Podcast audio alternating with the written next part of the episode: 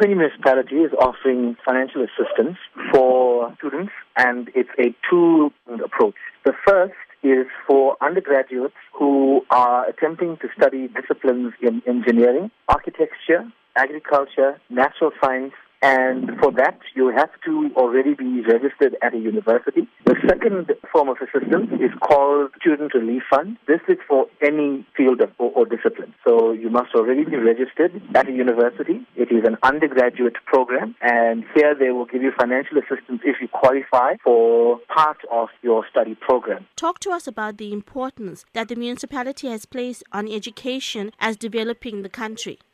The eThekwini municipality is, I think, one of the foremost municipalities which promotes education, and therefore they're giving this opportunity to young people to offer them the opportunities where they can either go and study and get internships or apprenticeships within the municipality.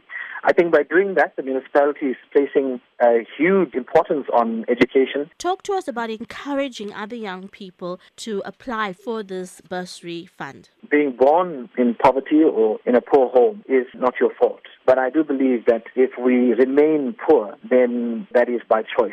Because within our country, even within our municipality now, there is this opportunity. And I want to encourage every young person to apply for this bursary fund. And I think that for as long as we remain ignorant and we don't take, make the efforts to educate ourselves, then we'll remain in the poverty situations, we'll remain in the insignificant situations that we may found ourselves in because of our history and maybe our family circumstances. But we don't have to stay there.